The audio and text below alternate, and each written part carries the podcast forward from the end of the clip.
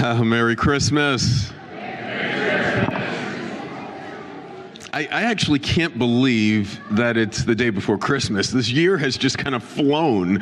Uh, I don't know if it has flown for you, but it has flown for me. And we are tomorrow, Christmas Day, but we get to celebrate on Christmas Eve with you. And we get to celebrate with you twice. Uh, so uh, you're here with us uh, for morning service, those that are here in the congregation and those that are with us online. And this evening, we're going to also get another opportunity to uh, worship with one another and to celebrate with one another for our Christmas Eve service. Um, that will start at 5 p.m. this evening. We would welcome you back. Uh, it's a time where we sing. It's a time where you'll hear the reading of the story. You'll hear the uh, preaching um, through the message regarding Christmas. It's a time just to be able to gather together just before you start opening those presents and doing all those things. I, I love Christmas time. I mean, there are some special chi- times in the Christian um, calendar of course, there is Easter, Resurrection Sunday, where we worship uh, the fact that Christ died, he was buried, he rose again, and victoriously. We get a chance to celebrate then. We get a chance to celebrate at Thanksgiving, one of my favorite holidays, because good food, of course, but also being able to thank God for everything that he's done for us in this life. But there's something about Christmas, uh, reminding ourselves of the second person of the Trinity taking on human flesh and coming here to live among us, to walk with us, to die for us, to rise victoriously for us. But we celebrate his birth here uh, today. There's a passage of scripture that is very well known um, from Isaiah. It says this For unto us is born this day a child. A child is born, and to us a son is given and the government shall be upon his shoulders, and his name shall be called Wonderful Counselor, Mighty God, Everlasting Father, the Prince of Peace. And of the increase of his government and of peace, there will be no end.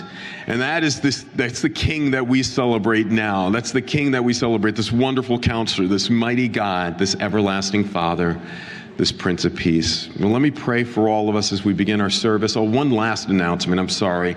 Um, so we're here. We had no Sunday school this Sunday. We won't have any Sunday school next Sunday. We'll have worship service that will start at 10:30 uh, next Sunday, and then of course be back here tonight at 5 p.m. Let's pray. Father, I love hearing the the children in the background. Uh, Father, nothing tells you of a health of a church to be able to see uh, young people um, being there. Lord, I praise you for that. I praise you for uh, young people that are going to come up here and sing in a little bit, Father, uh, using the gifts that you've given them to praise you and to honor you. Lord, I thank you for that. Lord, I thank you for the op- awesome privilege that we have to come and worship you. There are believers around this world that are going to be worshiping you today. Some of them are going to have their lives threatened to do it. We don't have to worry about that.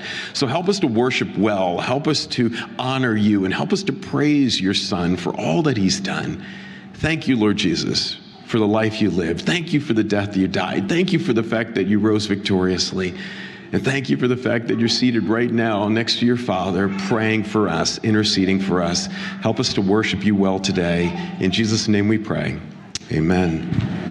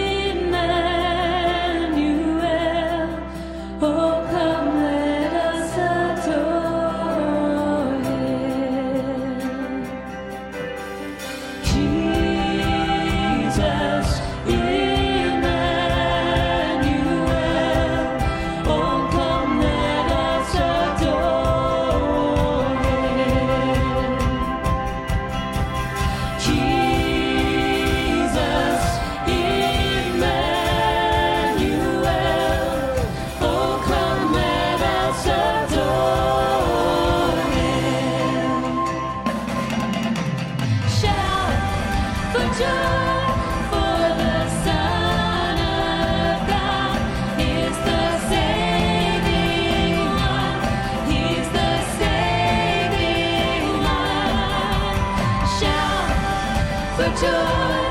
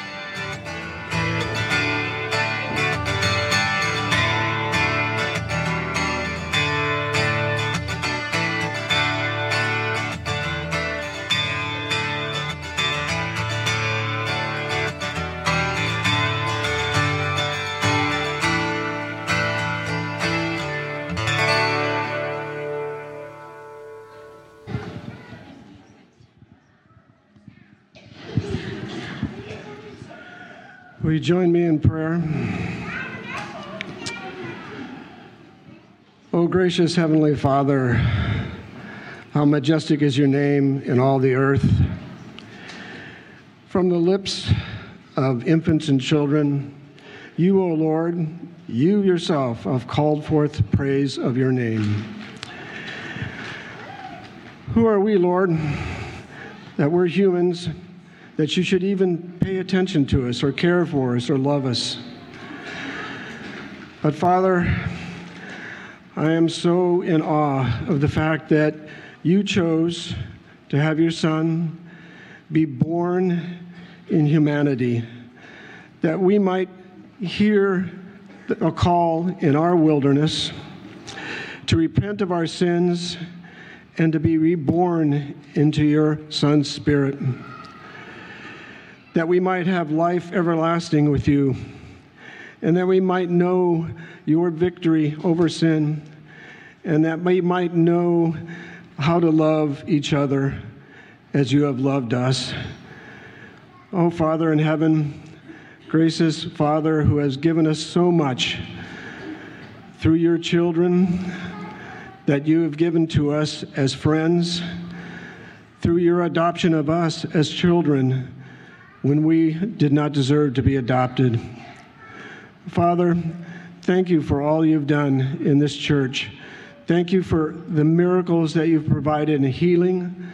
Thank you for the miracles you provided in getting people to turn from their sins and coming back to you.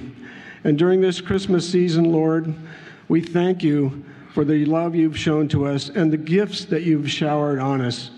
As you've said, you've given us gifts of all kind as you send it into heaven to be king over all, priest over all, Lord over all. Father in heaven, help us to know each day how much you love us. Help us to know what you want us to do this day. Help us to celebrate this Christmas in your word and with your passion and with your love for others.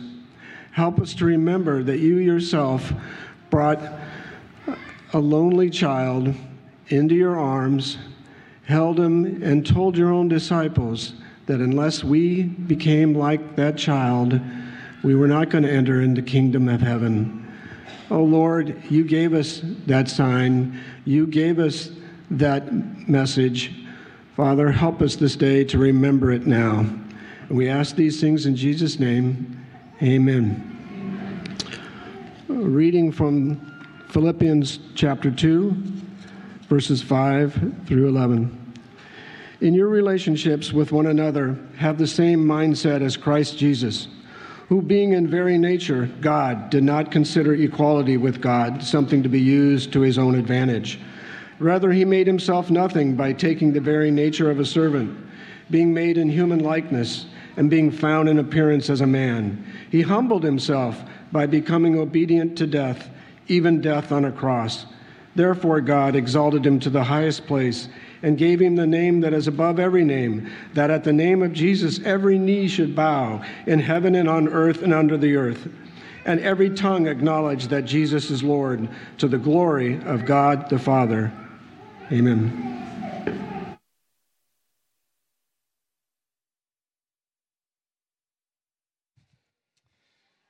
All right, if you have children that uh, have not gone for junior church, they're welcome to do that. And I'd like you to turn in your Bibles to the book of Philippians, chapter 2, for our discussion this morning. Philippians, chapter 2. So, uh, last Sunday morning, we had a meeting after the service with uh, a number of uh, parents in our church family and uh, had a discussion about children's ministry and something that we're going to continue with. One of the things that, uh, as an elder board, we wanted to share with you is that we will be looking in this new year at hiring a children's ministry director. So we wanted you to be aware of that. And if there is any interest in uh, serving in that capacity, uh, your resume can be given to Christina Naily or you can mail it to admin at thechapelnj.org. Okay, so any questions about that, please feel free to seek out one of the pastoral team members, one of the elders, and we would be glad to uh, talk with you about that. So I went down to visit uh, some family members this week for, actually, it was like a 24 hour period. And while I was traveling home, I was uh, traveling on Route 287 yesterday in the morning. Say it's about 11:30, and I had listened to traffic reports from the day before. Like, well, okay, what, what, what's going to be the peak season of travel? And the peak season of travel happens to be exactly the time when I'm driving home. And I'm thinking, all right, this is probably really stupid. Okay. And as I go on the Route 287, I realize, wow, the traffic is really building up. And I, I'm, I'm, I'm driving in the middle lane at a, a normal rate of speed. And I have cars go flying by me, and I start seeing brake lights out in front of me. And in the third lane, with everything happening at full speed, two cars pull over. And as I'm driving by, I see one person getting out and running back towards the other car. And this was looked like a pretty agitated situation. Okay? And I thought to myself, right, we're in the midst of the season. People are probably likely going to pick up a gift or to a family member's house. And you end up with these uh, rather ridiculous expressions of our sinful human nature, right? This thing called road rage, this anger, this, this feeling that we have that don't mess with me. Right, this is my life. Don't mess with my life. And so we see that all around us. And we're reminded by that kind of an illustration, by that kind of experience, that we have issues. We as humanity are people that are broken, desperately in need of help. We are so quick to uh, express our personal desires, regardless of the expense of that, to the people that are important to us or to the people that live around us. So, the question I want to ask this morning is how does the example of Christ in what we celebrate in this Christmas season, how does the example of Christ help us to get out of the mess that is so typical and to live a life that honors and glorifies God? And is that even likely or possible? How does the example of Christ help us? Well, we could look at this from two angles. As we come into the Christmas season, I think all of us are aware that there are historical narrative accounts of the birth of Christ that are recorded in the Gospels. They essentially tell us what happened with some theology mixed in. Some of the statements are rather pregnant and poignant, right? But most of that is telling us kind of the story that most of us are rather familiar with if you've attended church around the Christmas season uh, growing up or in your current life experience. We also find statements about the birth of Christ in the epistles. Sometimes they're very on the face, sometimes they're somewhat veiled. The discussion that comes up in Philippians 2 is an extended discussion of the coming of Jesus that talks about why it happened rather than what happened. Okay, so the focus is on what is the what difference does the season of Christmas make in my life? Yes, I get more time off. Yes, I get to spend time with family. Yes, I get to give gifts to people and or I anticipate gifts and I get this feeling. Right? And here's the sad truth. That feeling is pretty much gone right? By the time the kids have, have the gifts open and everything's come, all of that stuff, Christmas Eve, all the celebrations that are great, I participate in all of them. But the truth is that they cannot sustain life change for me. Apart from me understanding what lies behind this story called Christmas.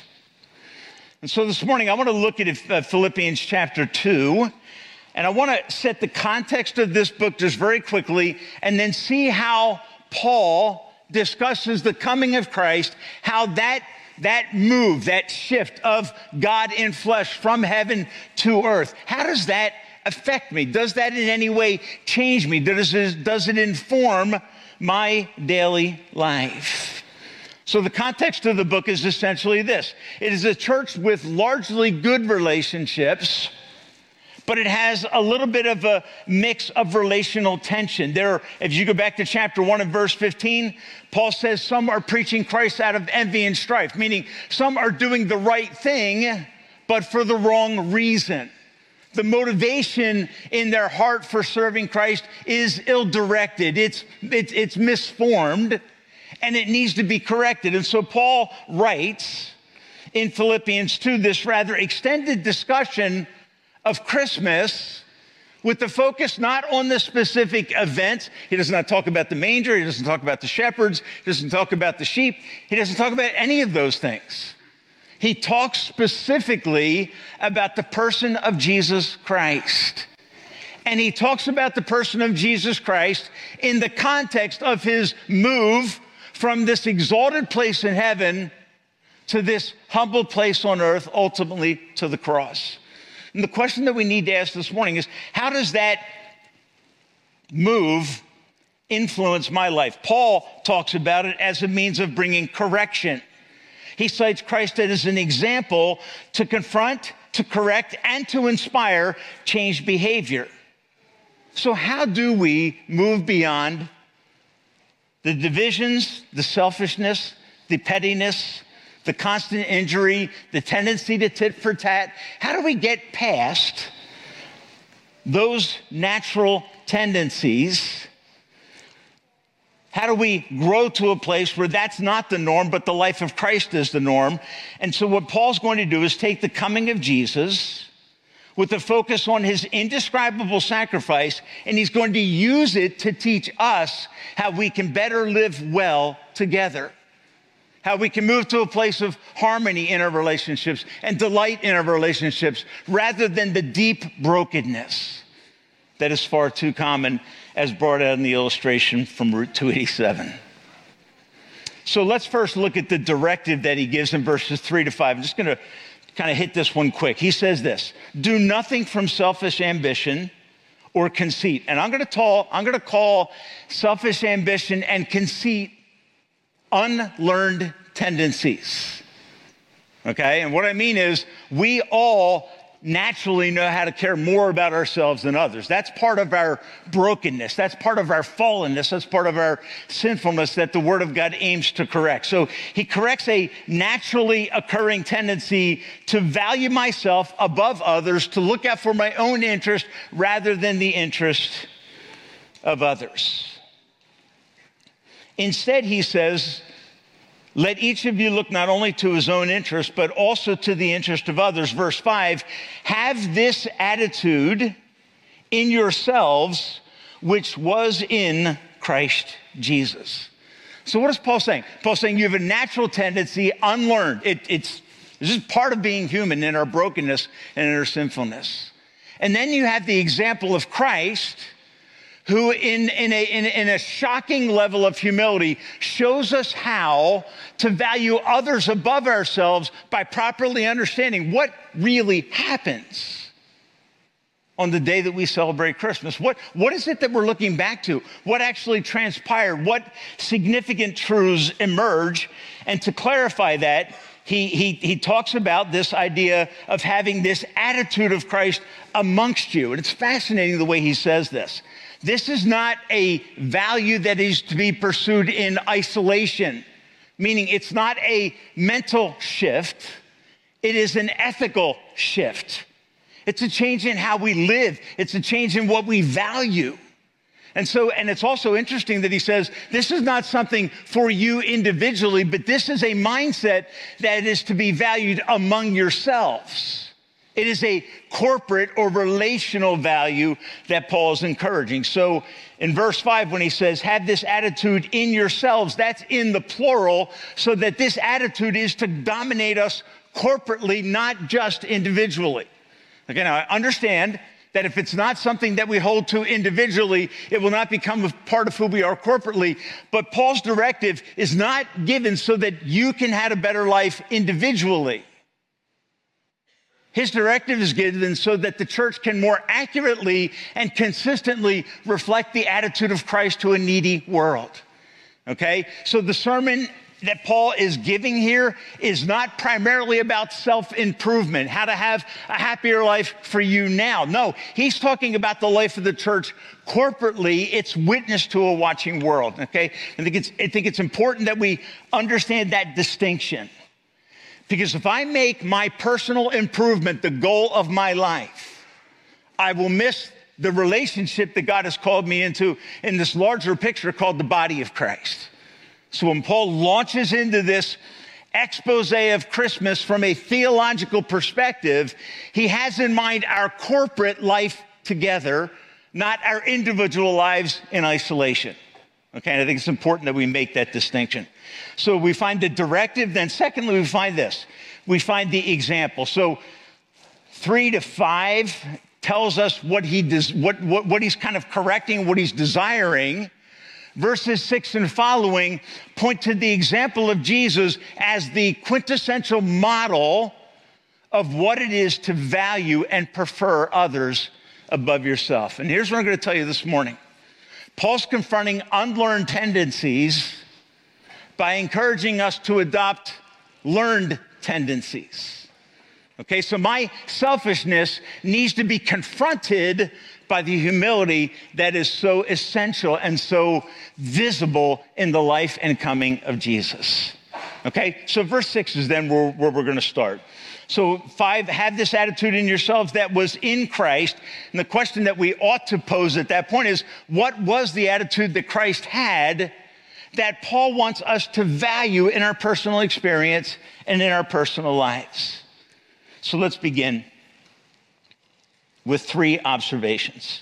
Verse six, talking about Christ, he had the attitude that was in Christ, who, though he was in the form of God, did not count equality with God a thing to be grasped or clung to for personal benefit. That's the kind of the essence of this. Okay?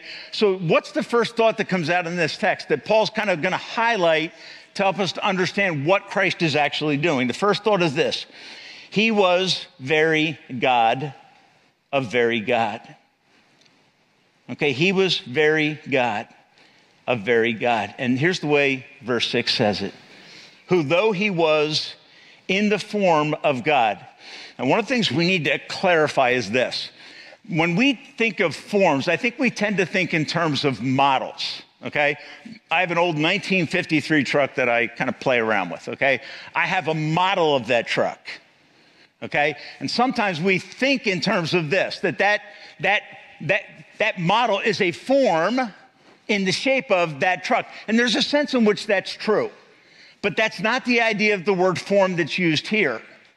Okay, the idea of the word form that's used here in this original Greek context is the idea of an exact representation or essential nature. It's not that Jesus was similar to God, it's that he was very God. Okay, and it's for that reason then when you go back to Matthew chapter 1 and you find the angels announcing the birth of Christ, what do they say? His name shall be called Emmanuel, which means what? God with us or God in the midst. Okay, so the angels, as they proclaimed, understood that what was happening was a significant miracle, a significant occurrence, that Jesus was in fact very God. And one of the questions that comes up if you study through church history, you realize that there were, there were debates along the way about the true nature of Jesus. Okay, one of the things that kind of cements our understanding of the true nature of Christ is this text. Because it's very likely that Paul is citing what you and I might think of as a catechism. Uh, most of you probably have sung the doxology, right? It's that brief doctrinal statement about the person of Christ. Okay, and there's so what's going on? Paul is sharing something that is probably broadly known and broadly accepted amongst the churches, either in the form of a familiar catechism or a familiar song that captured essential truth about Jesus, particularly about his nature. So he was very God. And here's what you'll find as you read through the New Testament, particularly the Gospel of John, you'll find a couple of things about the nature of Christ that is highlighted. One is his preexistence. John chapter 1, verse 1 says, In the beginning was the Word, and the Word was with God, and the Word was God. Speaking prior to creation, there is this existence of the person of Christ. Colossians 1 16, all things were created by him, Christ, and he is before all things. Okay, so the New Testament writers consistently focus on the true nature of Christ, that he is God come in human form. So the first thought is he was very God. Secondly, he became human. So the second half of verse 6. It says, even though he existed in the form of God, he did not count equality with God a thing to be grasped. And the idea there is something that you cling to because you want the personal benefit of it. The idea is divine prerogatives, all that went along with being God from eternity past. That Christ was not clinging to that, even though he was in fact God. And, and, and it's interesting, verse 6 says, who, though he was God, and the idea there is in the imperfect tense. So, what it means is he had been God, he remains God, but then comes to take on something he never had been before humanity. Okay? And the significance of that step will come to in a few minutes. Jesus talks about the glory that he had with the, fa- with the Father from the beginning. In verses six and seven, here, this is the, the true heart of this text. Although being God, he took on human form. Second half of verse 6 says that he did not cling to divine prerogatives. He did not insist on his rights, but essentially temporarily set some of that function aside so that he could come in the form of human flesh for a very significant and important purpose. And there's a beauty in this. Verse 7 says this instead of clinging to his rights, and you can understand this in the context, right? Paul's talking with people that are clinging to their rights, to their significance, to their importance, in contrast to and to the damage of others.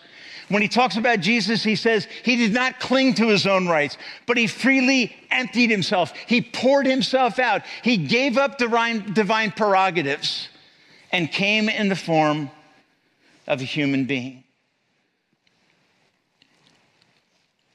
He does not insist on or grasp at his rights for personal advantage. Verse 7 then says this, but instead he emptied himself. The idea of this simply theologically is he, he made himself nothing in comparison to what he always had been.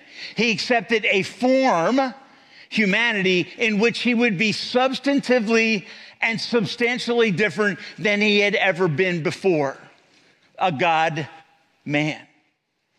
And this is a, a, a, a, not something that I feel like I can explain to you in full adequacy. I just can declare to you this simple truth that when Jesus walked among us, it was God walking amongst us in human flesh because he willingly set aside the function of divine attributes.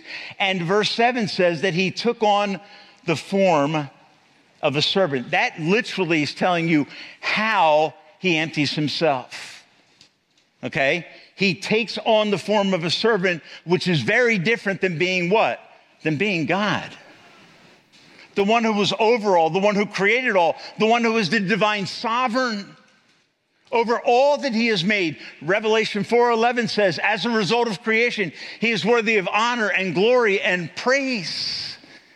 But he takes on the form of a servant. Let me give you this definition of servant. A servant is one deprived of basic human rights.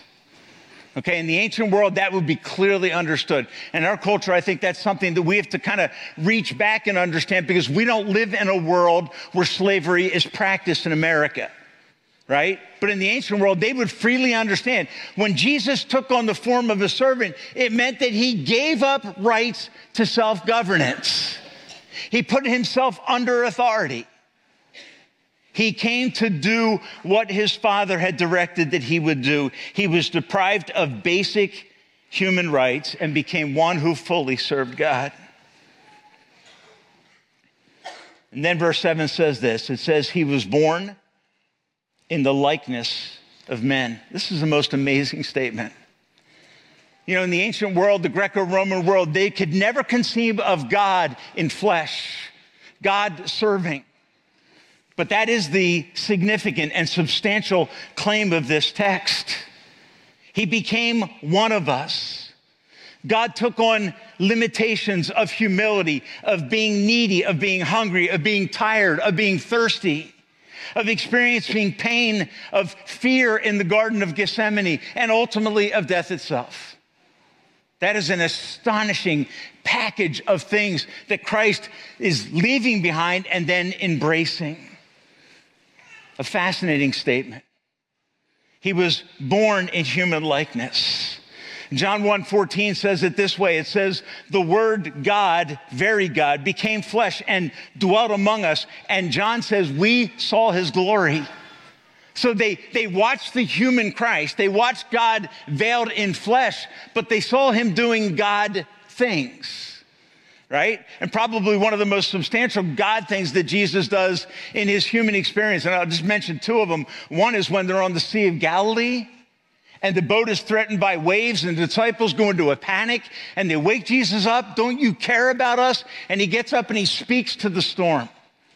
And immediately the Bible says there was calm. The, the storm became total peace. During the storm, the text tells us that the disciples were afraid. When the storm calms at the word of Christ, it says they are terrified, which is the exact opposite of what you would expect. What did they see? And they, here's the question they asked to each other. They looked at each other and said, What kind of man is this? And watch what happens that even the wind and the sea obeys him. And the answer to the question is what? He's the God man. And the disciples, in watching the work of Christ, are beginning to grasp the fullness of the one that they are following, the one who called them. They, they realize that he's not just a man. He exercises divine prerogatives. He has divine supernatural power. And the Bible tells us clearly that Christ is operating in the power of the Spirit to do all of those things. It's a fascinating thing. The, the other uh, experience that happens for the disciples, John chapter 11, with the raising of Lazarus from the dead. Totally unexpected. But he exercises authority as God in human flesh over the very life and existence of a human being. And he calls Lazarus back from the dead. He was very dead. And the disciples are just constantly stepping back. And they'll later say things like this We beheld his glory glory as of the only one from the Father, only begotten, only one coming in flesh, full of grace and truth. As they watched Christ, they saw God, but they saw God in human form. They saw God needy, thirsty, fearing, all kinds of emotions that Christ is exposed to as a result of coming to bear the price for our sin my professor of systematic theology in seminary uh, had a way that he would refer to this doctrine of the incarnation God showing up in human flesh, this miracle that astonishes and amazes and captures. He said, remaining what he, Christ, had always been God. He became what he never had been man, ever so to remain. Okay, I want you to let that truth set. What happens at Christmas? God dawns human flesh, but he does it not just to say, check that out, or what do you think of that? Not one miracle of Christ was ever done simply to say, look what I can do. It was always done to express his true identity so that the disciples would know that God had come for them in human flesh to do something for them that they could never accomplish for themselves. You know, we sing a song during the Christmas season written by John Wesley called Hark the Herald Angels Sing. Most of you have sung it. Most of you have no idea what you're singing when you sing it, but that's okay you're still proclaiming truth. Here's what the text says it says, Veiled in flesh, the Godhead see. Hail, incarnate deity, pleased with men, or pleased as men with men to dwell. Jesus, our Emmanuel, God with us, God in the midst, to do something for us that we could never do for ourselves. This is the beauty of Christmas. He was God. He came in flesh, veiled in flesh, hidden in flesh, covered in flesh. The question is why? Why did God leave the beauty of heaven in the person of his son, Jesus Christ? To take on flesh? Was it just to show? Was it simply to give us an inspiring holiday? Folks, do you realize that in many churches and liberal churches in America, the story of Christmas is taught as an inspirational story of selflessness? Folks, if that's all it is for you, it's going to wear off. And you're going to go back to the Route 287 in your life and become yourself again. It will never transform you. The truth of Christmas is meant to bring hope, to bring transformation, life change through the power of God's Spirit. Why did Christ come? Was it simply to move me, to inspire me, to give me the beauty of this season? Was it that? And my answer is I hope not, because it wears off real fast. Want the lights down, you want to shift gears and move on. Right, that's just our experience because we're so exhausted by all we've been through. Verse 8 tells us why he came. It says, and being found in human form. It's a fascinating way to say it, isn't it? And being found amongst humanity in human form, what happened? He humbled himself by becoming obedient to the point of death, even death on a cross. Folks, if you don't understand this, forget the celebration of Christmas. This is the heart this is the meaning. This is the message of the season that we are celebrating. He willingly became a sacrifice. In his attitude and in his, and, and his attitude and his amazing love for us enabled this transition, this move from heaven to earth to bear the cross, to bear the shame, to pay the price.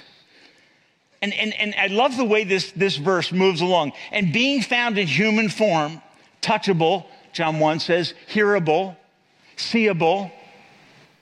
He humbled himself by becoming obedient to the point of death, even death on a cross. As you read through the gospel accounts of the end of Christ's life, the other end of the story, right? Because the story obviously has to begin with his birth. He, God comes in human flesh through normal means, through all the limitations that you and I have. But at the end, he, he ends his life in a way that is very different than what we expect, even death on a cross. He surrendered without hesitation to the cruelest, brutal death and became a curse for us that we might become the righteousness of God in him. I want you to meditate on that for a second, to think about that for a moment. Without hesitation, the Son of God surrendered to the cruelest, most brutal form of death in the ancient world. And here's what the Bible says a number of times throughout the kind of the course of the Bible storyline. It says, Cursed is everyone who hangs on a tree. Okay, and the idea is this that the one who hangs on a tree, like the cross, is one who is bearing a curse, either their own or he stands in that place on the cross to bear someone else's sin. Okay, one of the things that we know, eh, having kind of read through the, the, the, life of Christ, we find that he is sinless. We also find that his crucifixion is part of a divine plan, not a human plan. Jesus says to his disciples, No one takes my life from me, I lay it down. And I find that to be one of the most astonishing intentions of divinity. That God came in flesh and intended, did not take a risk, did not take a chance, intended to go to Calvary's cross for people like you and I. Even death on a cross. This past summer, I, it was at the end of June. It was, I think it was the weekend of July 4th. I was driving home from uh, Harleysville, Pennsylvania, where my family lives, and I was on uh, Ridge Road, which drives, it's about an eight mile run beside Lake Nockamixon in uh, the area of Quakertown, kind of west of Quakertown. It's a beautiful lake. And I, I was kind of cruising down through that road, and kind of when I came around the corner, so there's, I think there's four times that there are streams that flow into Lake Nockamixon. Essentially, they feed the lake and keep its water level high. And I came, as I come around the one corner, sweeping corner, see a bridge way down the road, I saw a lot of uh, ambulance, uh, police, uh, traffic slowing way down. Um, and I thought to myself, wow, I wonder, wonder what happened. When I got onto the overpass, I think it's Tohickon Stream that comes into Lake Nockamixon, uh, I saw rescue boats kind of circling in the water, obviously uh, an attempt at a rescue. And uh, I thought to myself, well, that's, that's kind of sad. I was probably a month later, I thought, I, I want to look up that story. I'm kind of curious about what happened, right? Because it was solemn. I, I looked at the newspaper the next day, and, I, or I'm sorry, when I looked at this story online and looked at the picture of the bridge and all of the police equipment, the strange part of the picture is that my truck was the one passing by. Just kind of was like, man, I wonder what happened started uh, researching, looking into the story, and found that a man named Marvin Fernandez had gone 20, I think he was 20 some years old, gone fishing with a friend and two of their little kids. He had decided that to catch a couple more fish, they were going to take them home, do a fish fry when they got home. And uh, as the, he and these two boys walked up the, the edge of this Tohickon River that feeds into Lake Nockamixon, two of the boys slipped he knew they didn't swim. They fell into the water. He tried to help them. And he realized they weren't going to make it. He is a known non swimmer himself. So he jumps into the lake, rescues the boys, and succumbs to the water himself. Now, I don't know about you, but when I read a story like that, here's in my mind, I want to know what was that guy like? And as you read into the story a little bit, you find that he was known as a guy that would be willing to do anything to help someone. It's the way he lived his life. And that's a heartbreaking story. I was, I was deeply moved as I read that story by the, the, the willingness to, knowing he couldn't swim, to jump in and do what he had to do to rescue the lives of those children. I thought that's, that's pretty remarkable. When you peel back the skin of that story, here's, here's what you realize. You realize that Mr. Fernandez didn't wake up that morning saying, I'm going to do something heroic and amazing today. When he jumped in the water, he never anticipated that it would be over his head and that he would succumb during the rescue of those two boys. So, what did he do? He heroically and I don't, please, please understand how I say this. He heroically laid his life down for the rescue of others. He took a risk. Here's what I want you to realize Jesus Christ did not come to take a risk. Jesus Christ came to lay down his life. Jesus Christ took on human flesh so that in that human flesh he could bear the consequence of our sin and rescue us from it. He did it for people of known character, of known severe disability morally. And yet he loved us and laid down his life for us. And all of that was part of this sovereign divine plan. Matthew or Mark chapter 10 verse 45. Jesus extrapolates on his coming. He says, For the Son of Man did not come. That the whole Christmas story is wrapped up in that statement. The Son of Man did not come to be served, but to serve. And that's what I mean by not to risk. He came with a plan, with a purpose. And he came to serve by giving his life as a ransom for many. He laid down his life in human flesh so that you and I could be rescued from our sin. 1 Peter 2 says it in this way it says, He himself bore our sins in his body on the tree so that we might live to righteousness. Why? By his wounds I am healed. He stands in my place. Every blow that he takes should have fallen on me, but it falls on him, the perfect, sinless Son of God in human form. The Lamb of God that John 129 says came to take away the sins of the world. John would later say, Greater love has no one than this, than that a man would lay down his life for his friends. And you know what Jesus Christ did? He endeared himself to humanity and then he died for us. He bore the consequence of our sin, though we were undeserving, though it was unmerited. He aims to change our destiny. So, by way of application, just these simple thoughts. These accounts are not written, the Christmas accounts, nor the extrapolations of the Christmas accounts in Philippians and First John and the book of Romans are not written to provoke our emotions. They're not written to inspire us. They're written to confront us and to change us. And as we sing in one of our songs, they are written to cause us to bow down and worship, for this is your God. And folks, I know this is this is kind of like heavier topic, right? But there's a glory in this. If you would meditate on this, if you would go and read this text, this could change your life. And it will change your eternal destiny when you come to realize and to believe and to understand what Christ has done for you. So here, here, here's, my, here's my simple observation. Paul says to this church, have this mind in you that was in Christ. Then he lays out the mind of Christ so that we have an understanding of the kind of selfless sacrifice he's calling for. But here's the truth in terms of magnitude, is Paul asking me to do exactly what Jesus did? And is it even possible for me to do what Jesus did? I think the answer is clearly no. What is he doing then? He's holding up the example of Christ who went from here to here. And what is he asking of us?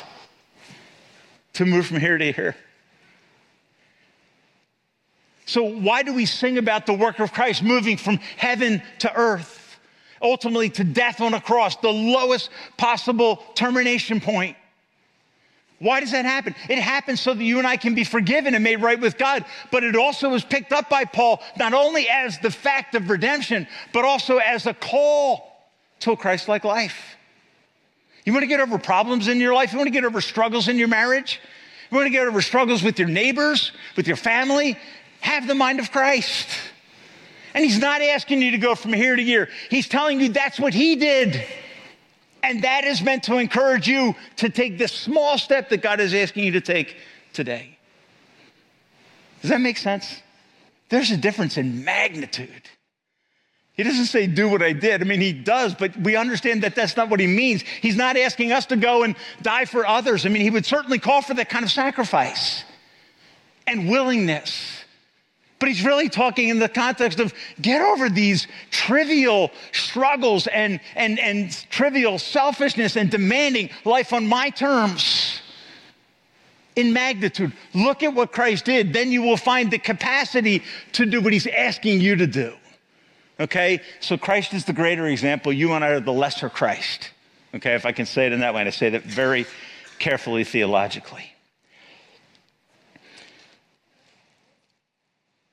1 Peter 2:21 it says Christ suffered for you leaving an example for you to follow. Okay? So he came from heaven to earth to suffer on the cross and he did that to leave and it'll change your life. It'll change your eternal destiny when you realize that Christ has paid the full price of your sin and that you can come to him empty, free from religion, free from personal effort. You can be forgiven and saved, changed. That's the hope of Christmas. So selfless service is inspired and motivated by his example. So what, here's, here's what I want to say to you. Don't simply admire Jesus. Okay, you, when you read through the Gospels, here's something you're going to learn. Nobody ever has a neutral response to Jesus. The responses to Jesus throughout the Gospels are always, always polarized.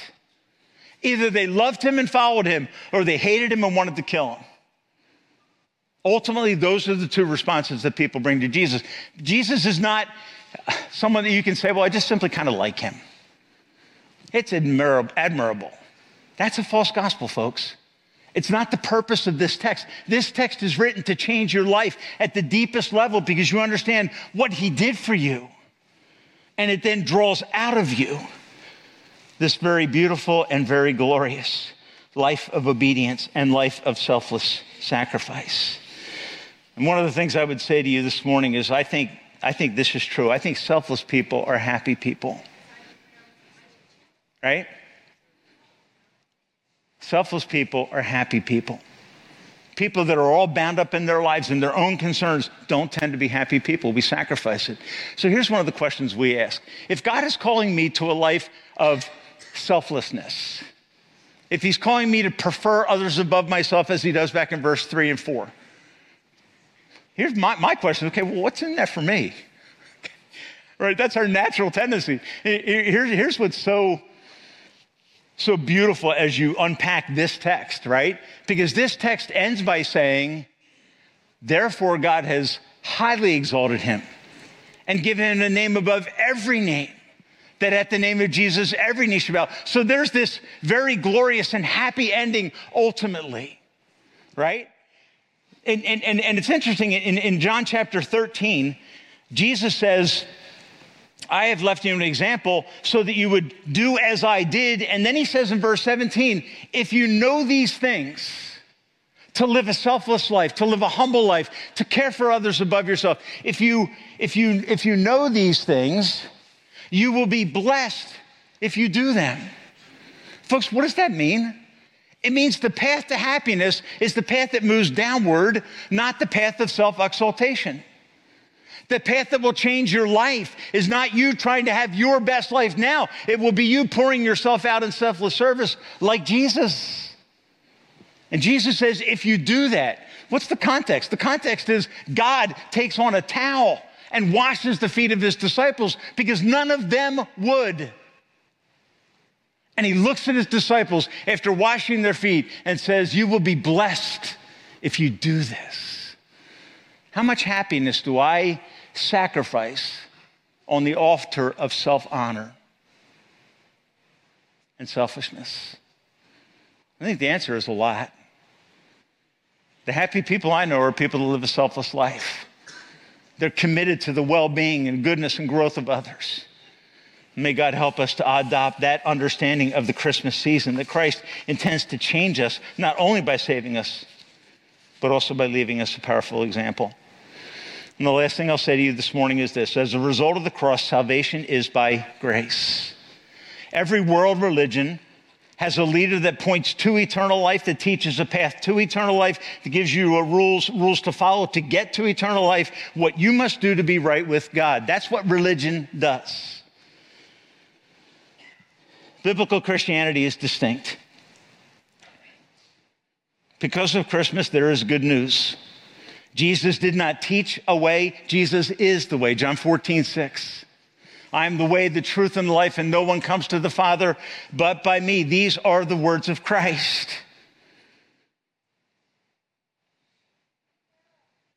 Perhaps you're here this morning and you think that you're not so bad that you need a Savior. You may think to yourself, I can earn my way. I have the moral resources to live my life as I should. I think I can be saved by my own effort. Salvation by works. If that's where you are this morning, you face two dangers. Two dangers. One is that you actually succeed in being better than the people around you. And if you do, keep the rules, your life will tend to be marked by pride, by disdain, by judgmentalism, and you will become unbearable. The alternative is that you sincerely try, but fail. And if I fail in trying to become the person that God wants me to be, apart from His help, apart from the work of Christ, my life will be marked by fear and insecurity. Conscious of my failures, I will be deprived of the hope that I was so desperately longing for. Folks, for you this morning, I have good news. The gospel says that my standing with God is rooted in the accomplishments of His Son, Jesus Christ. That makes me humble and grateful confident but never arrogant. And the Apostle Paul summarizes the Christmas story in one amazing verse. He says, Christ Jesus came into the world to save sinners, of whom I am the worst. I'm like, okay, that's pretty succinct.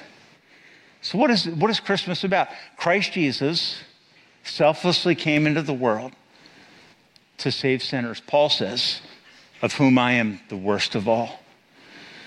You know, Paul, Paul was riddled with this issue of pride. And when he met Christ, he was finally broken. And he came to realize that his hope was found in the story of Christmas that Christ Jesus came into the world to save sinners, of whom I am least of all. Would you bow your heads with me this morning?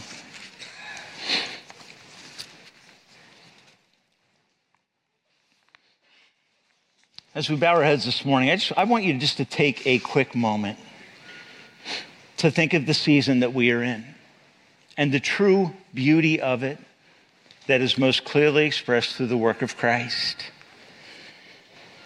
If you've never trusted Christ, if you've been on the treadmill of religious performance, trying to make it happen, trying to find hope, trying to find peace, but you realize in the honesty of your privacy when you lie down in bed at night that you're just a broken sinner in need of a Savior.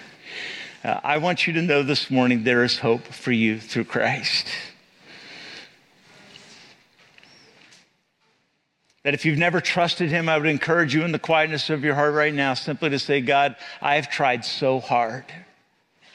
And either it has made me arrogant and proud, or it has caused me to know and sense my true brokenness and inadequacy.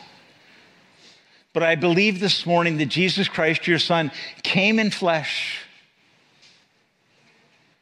so that he could hang on a cross to bear the consequence of my sin, so that I could be forgiven and set free. And Father, my prayer this morning is that you would open the eyes of some here this morning. They would see the true glory of Christmas is bound up in God in flesh, bearing their sin on Calvary's cross, giving them hope of eternal life. Jesus, thank you for your example. And I pray that we, by your grace, even in this day, would live that example for your glory and for a watching world. And I pray these blessings in the beautiful name of our Savior Jesus. And all God's people said, Amen. Let's stand together as we sing our closing song.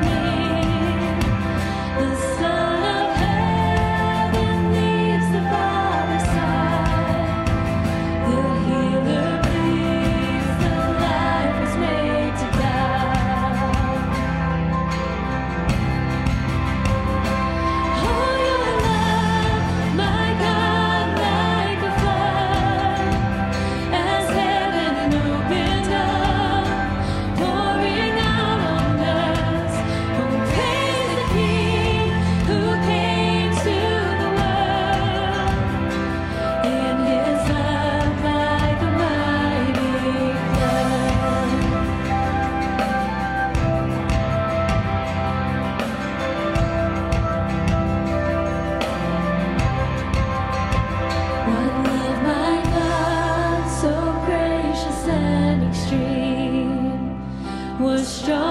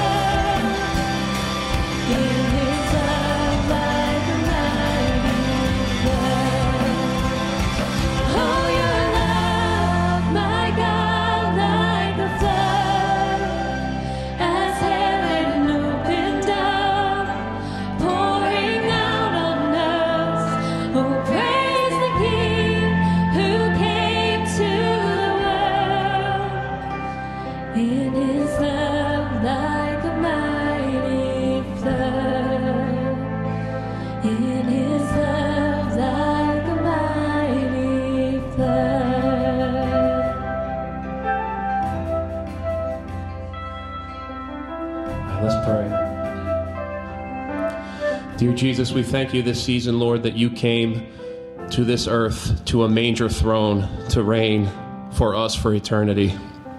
And now you're at your Father's right hand.